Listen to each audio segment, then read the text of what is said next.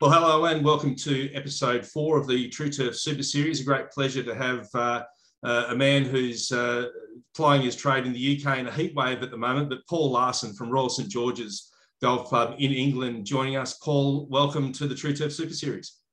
Thank you very much. Uh, nice to be here. Good on you, mate. Thank you. I know you've just come back from a, a week away uh, up at the Open. We'll touch on that a little bit later on. Um, and uh, going through, as I said, there a bit of a heat wave in the UK at the moment. Um, so uh, certainly conditions tough and a links course by the sea with no rain. It, uh, it, must be a challenge maintaining the surfaces at the moment. Yeah, blooming nightmare. Um, feels like 2018 all over again when we had the drought and yeah. took us two years to get over that one. And this, I've had a bad feeling about this year and uh, bone dry again already. Getting up to our hottest day possibly ever in Britain. Mm. We're meant to be getting up to 40 degrees. Uh, so sweltering. I know some courses. I've just had emails come through saying they're only letting people play nine holes for their safety. Right. Uh, yeah. That's not here. We're actually jam packed on the course today, and hey, yeah.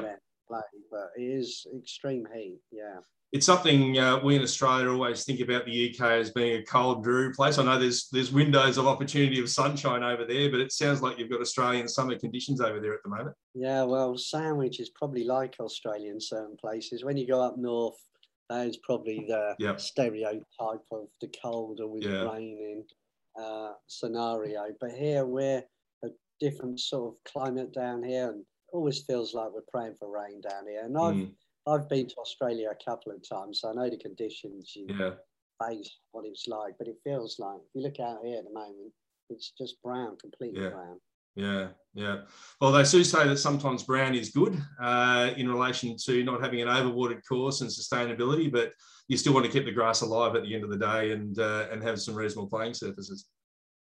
Yeah, so I used to like brown, and until 2018, yeah, that's how I always did it. Mm. But what we found with the fescue is it just doesn't like temperatures over 25 degrees yep. and doesn't like trolleys and mm. buggies going over it. And it's that sort of heat that's more the problem. Yeah. When it goes brown, it goes dormant, obviously. But yeah. when it gets scorched, it just sort of turns to straw some some areas. So we have a lot more water than I had before, mm. but it seems like we're doing everything we can. We've learned a lot of lessons from 2018, so yeah. I'm hoping to get through this one.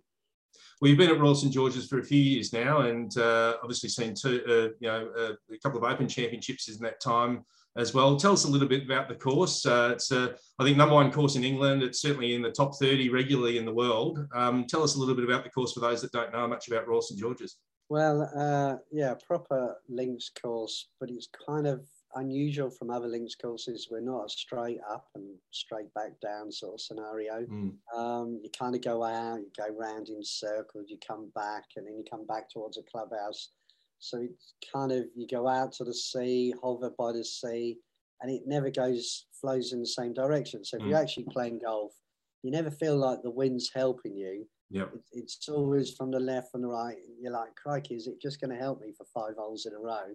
But it kind of doesn't. We try and keep it as proper, true to its sort of Dunelands status that it is. So uh, we're a triple SI site as well.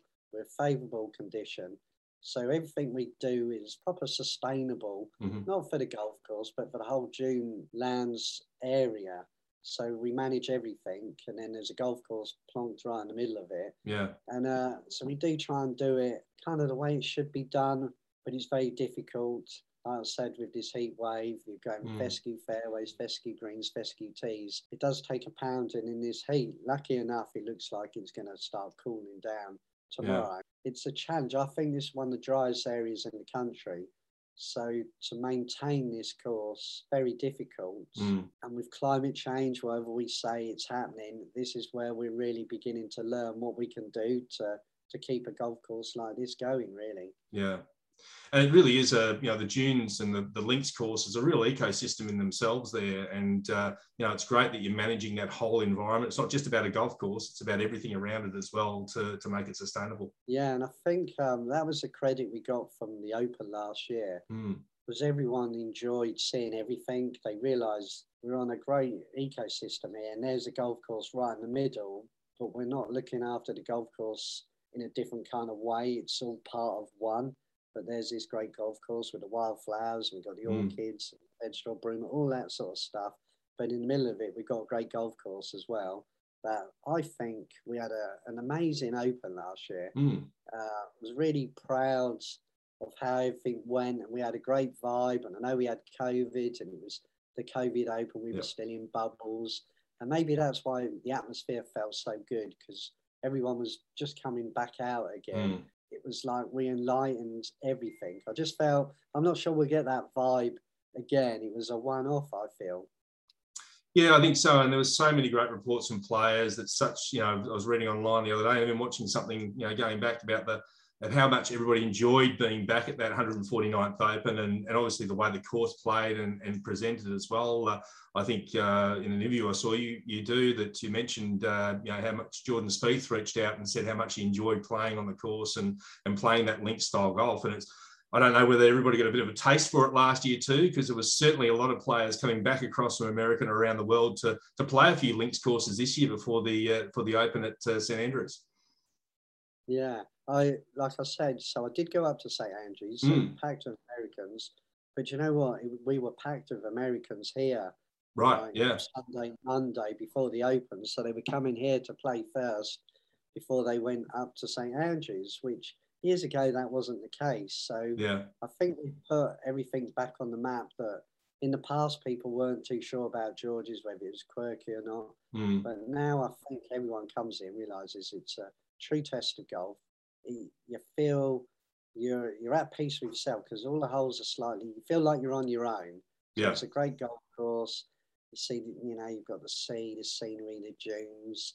Uh, to me, the view. St Andrews is the home of golf and all the rest of it, but to me, this is more. There's a more beauty here. Mm. Um, we haven't got the town which St Andrews has got, yep. which makes it as such. Um, but here it's it's a, a different kind of beauty Mm. And I think Americans in particular uh, have fallen in love with the place and they kind of love it when they come here. And it's really nice for us to see that. Yeah, um, that's, that's right. want to do, really. Yeah. So, so on that 149th Open, obviously a great feather in your cap, and, and it's uh, I don't think it's the first Open that you've been in charge of there as, as well. I think back in 2011 you're involved as well. But um, what's it like having to prepare with the R&A, working with the R&A to prepare a course for the Open? Um, it's almost a really long sort of answer for yeah. that. Um, in a way, uh, it's quite hard to describe to people what it is because it's so long in advance. Mm. We'll, you know what? I think I could almost prepare five years in advance. Yeah, I'd say four years. Really, with the bunkers and everything, I probably need five years. So four years out there looking, mm. um, as it gets closer, there's more visits, and uh, we one thing we have to do is strike up a partnership and work closely. Now we've worked together for many years now, so I know mm. them. They're all you know yep. like good friends. Some of them, you, you, it's not like strangers coming here. They know the course. They know the challenges.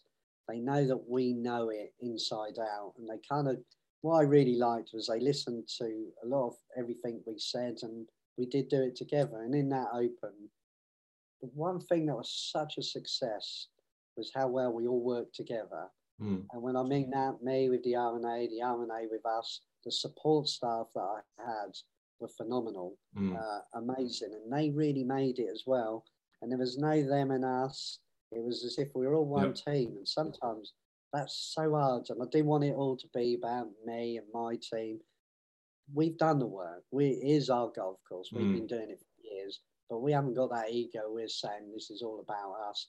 They came in and they helped make it.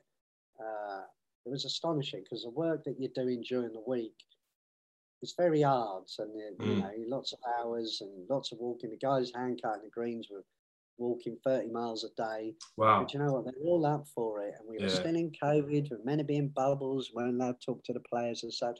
So it was such a hard one to manage. Mm. For the whole team to get on. And you know what? Us with the R&A, everything, it couldn't have gone better, is all I can say. And I look back now and I think you know what? It's only a year ago, and it's gone so quick. Yeah.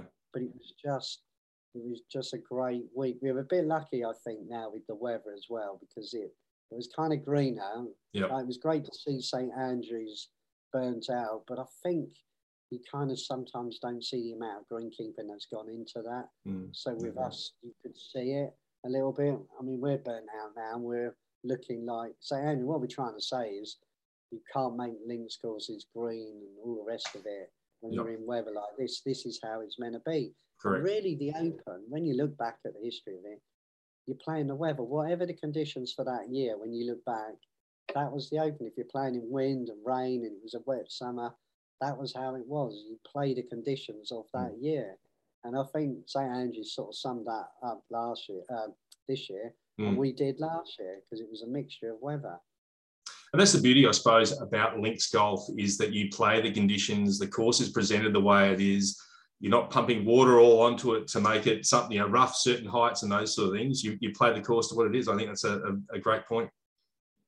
I, without doubt, and uh, it really is. We're all pushing the sustainability and uh, you know that sort of issues like that. And I try, in a way, I've been maybe guilty of not pushing it because mm-hmm. uh, I think this is just what we should do. So I don't look.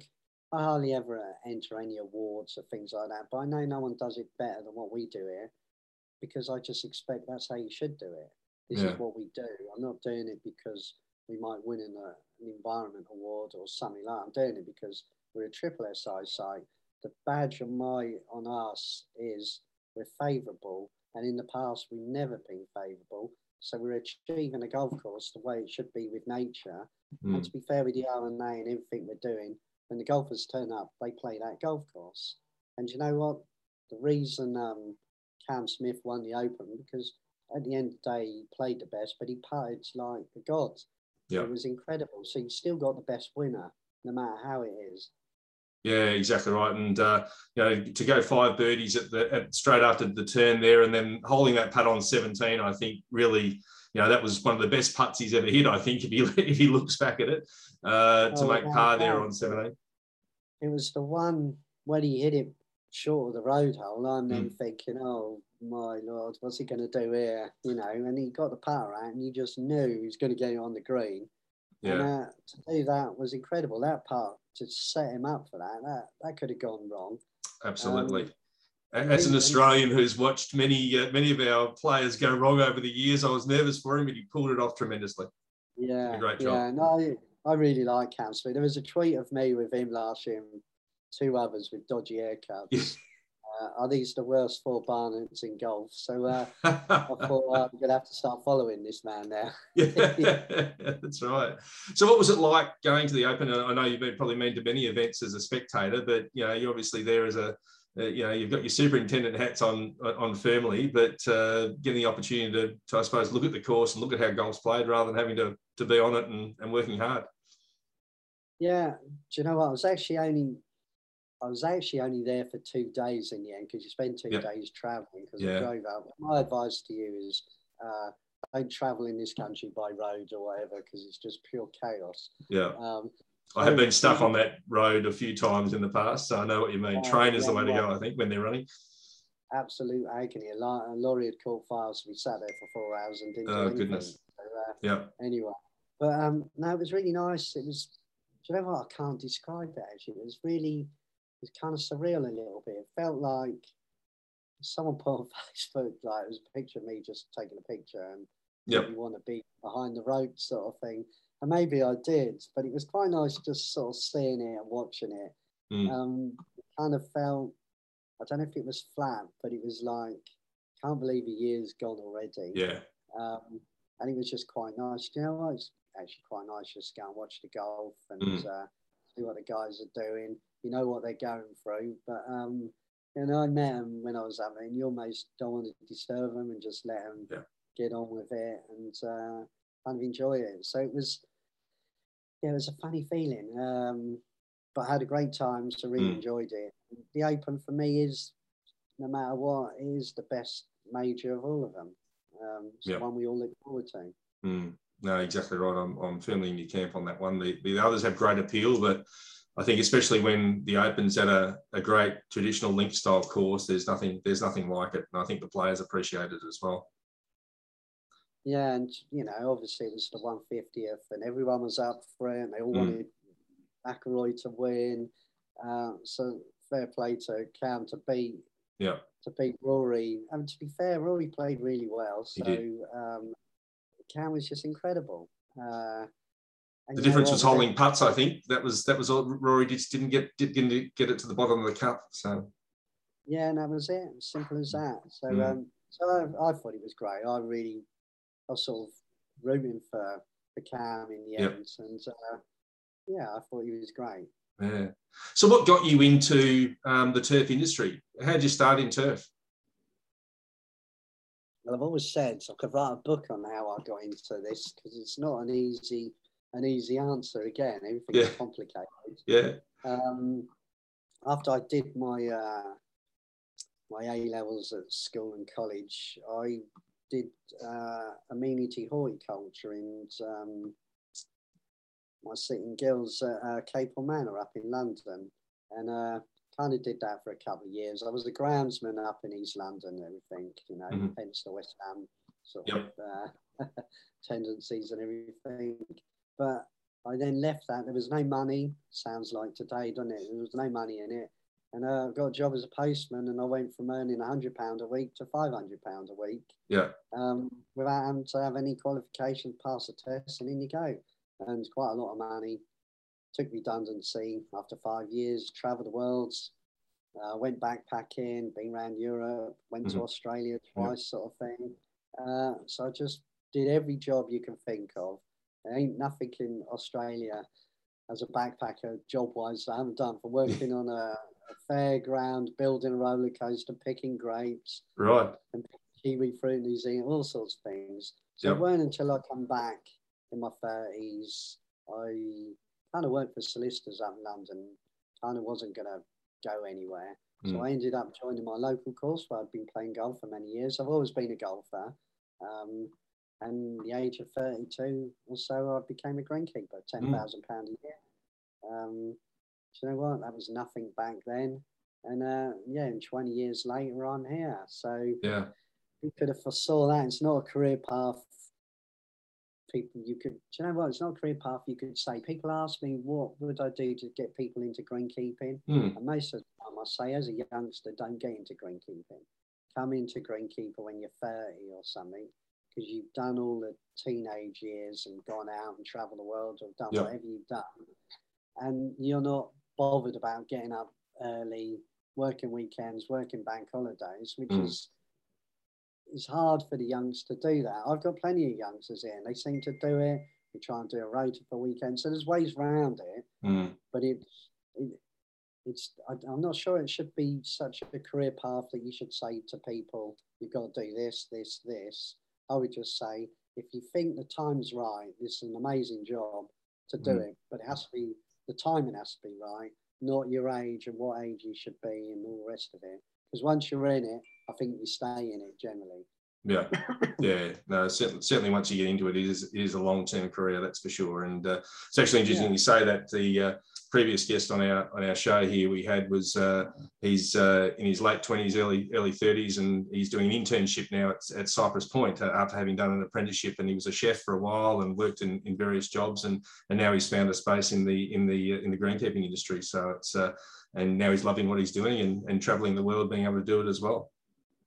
Yeah, and that's the other thing. If you were a youngster, I would say uh, use it as a tool to go around the world and work mm. in all the country. I'd have loved when I backpacked Australia. I did every job, but I tell you, I would have loved to have been a greenkeeper mm. going to Australia because I could have gone and worked at so many golf courses. Yep. But seen the whole of Australia that way, that that would have been amazing. Even mm. America as well. So do you know what? It gives you so much if you get into it, but you have to enjoy it. But if you do get into it and you enjoy it, it, it can open so many doors to so many adventures, really. Mm. Yeah, that's right. That's right. Um, yeah, certainly an interesting journey. And now with Royal St George's, um, I think you went through after the last opening preparation a fairly major project of pretty much killing all the grass at the venue and and putting a new surface down. That must have been a, a major major piece of work to do, and obviously needed the support of committees and, and everything to get that done and and support you through that project. Yeah, um, we went through all that rescue work where we killed the Yorkshire fog, the rye, um, and the bent grasses. yeah. um, we're trying to make uh, quite a pure fescue swards. We still have a bit of bent in there, but the Poa's sort of easing off a little bit. And it's been, yeah, without doubt, a journey. It's not mm. for the faint-hearted. But you know what? I always think you said earlier, St George is number one in England's 20 or 30 in the world. We're always up there. But if you come here, I always feel we should be giving you the best surfaces we can. Mm. Um, there's so much to it. It's like St Andrews. There's so much golf there. Can you have pure fescue range? Probably not. Not at all. So you can't do it. But if you can, you'd want to do it, wouldn't you? So mm. I want to. I want to make us the best course condition wise. Now, if people don't like the setting, how it flows, um, that's that's opinions. Mm. But for condition, I want you to come in and get the best condition. And I think we proved last year with the Open that we had a great condition, and that's what people were saying. What we're doing was good. I actually think greens are better this year. Mm-hmm. Um, uh, I'm, I'm, certainly counting them higher than I was last year. Um, so in the end, for us as greenkeepers, that's what we do. We want to give you the best surfaces possible, mm. and I would say horses for courses. I'm going to try and give you fescue because I think I can do it.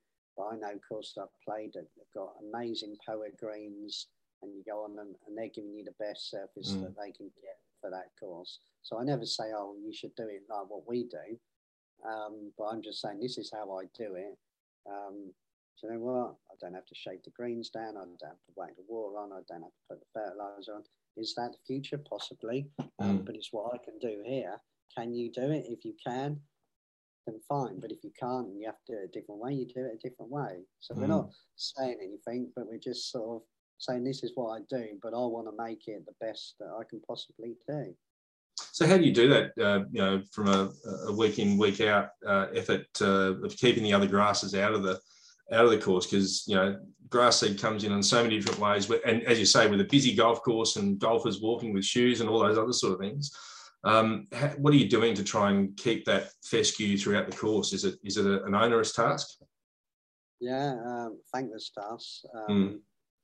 It is very hard, and um, like in the past, obviously we use graminicides to spray out, um, you know, the rye, the bent grasses, and things like that. And um, sometimes, if we could, we'd carry on with that.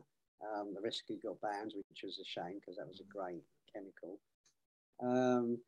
With the lack of water, I, you know what, we're always playing around with the irrigation and how much mm. water to put on. I, I had a, golden goal of 16 to 20% moisture. Then for the open, we were like 11% to 15.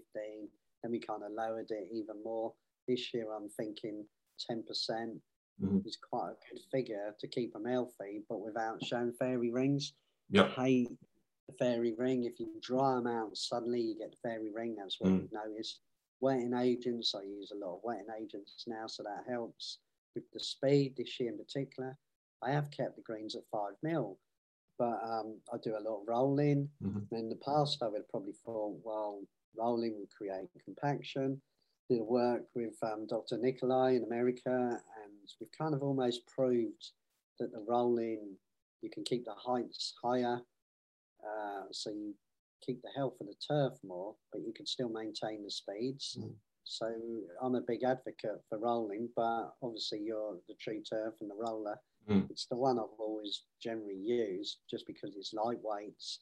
Um, it doesn't seem as heavy as the others, so it's more gentle on the fescue, but it mm. really helps. I've had no dollar spot. And you know what? I'm getting 10, 10 and a half on the stimp. Um, yeah. Funny enough, the last few days with this heat, I've gone, I've sort of reverted to cut one day and rolling the next day. Mm. Um, it slows the greens down a little bit, just get nine and a half comfortable, but I can get ten and a half by cutting a five and mm. rolling. Mm. Um, I know you tweeted out the other day. You, I think it was the uh, European Golf Association event there that you found your nirvana of uh, of height, uh, uh, height of cut to to speed. So um, obviously, it's yeah. working for you. Well, it, we had that European team uh, mm. championships, and uh, do you know what? I thought I might have to lower height cut and everything, but I kept at five and we rolled, and uh, I was getting ten and a half. The players loved it. Um, mm. It was a great thing for me to do that because it was just a case of can we do it? Hold your nerve. Are we going to shave them down? And yep. we didn't. So I'm going to get through this summer, keeping them at that height. Uh, I've not put much. Put about 30 kilos, if that, 20 something, or end down this year. Mm. Um, so I'm not excessive. I, I don't. I'm not going to say I don't put any down. We do put. If I can get 30 to 50 in a year, I'm happy enough. But I don't have a target. I just mm. look at them. It's more a visual thing for me. Yeah, uh, that's, that's, what I feel. But to do this, uh, do you know what? In time, if I could get, I said five mil, that was my holy grail. But if I could get six mil and get 10 on the stimp, maybe that's the holy grail. But the yeah. more sort of leaf I've got, the better rooting. The roots are coming out of the ground this year. Mm. Um, you can really see them. So, uh, something's working for sure. Yeah, and as you say, if you can get that leaf a little bit higher, healthier plant, um, allows you to do more with it, and um, uh, adds into your sustainability then as well. What you're doing, you're not having to put as much into the ground to uh, to get the leaf in the way you want it to be. That's right. Yeah, sure. Yeah. yeah. So, what's the next plans for uh, Royal St George's? Is there any anything on the horizon uh, that you've, apart from getting through the heat wave and the water and all those other sort of things you've got to get through at the moment? But uh, is there a, another major event coming up that you're going to have to prepare for?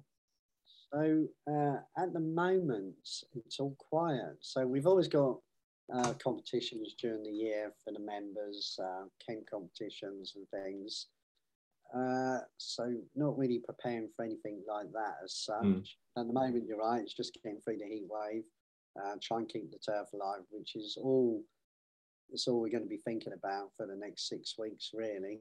Yeah. Um, we have got plans for the course. There's uh, we want to build a new short game area. Mm-hmm. Might dig up a putting green, there's loads of little things that we're looking at. Maybe tinker with some of the tees and the greens a little bit.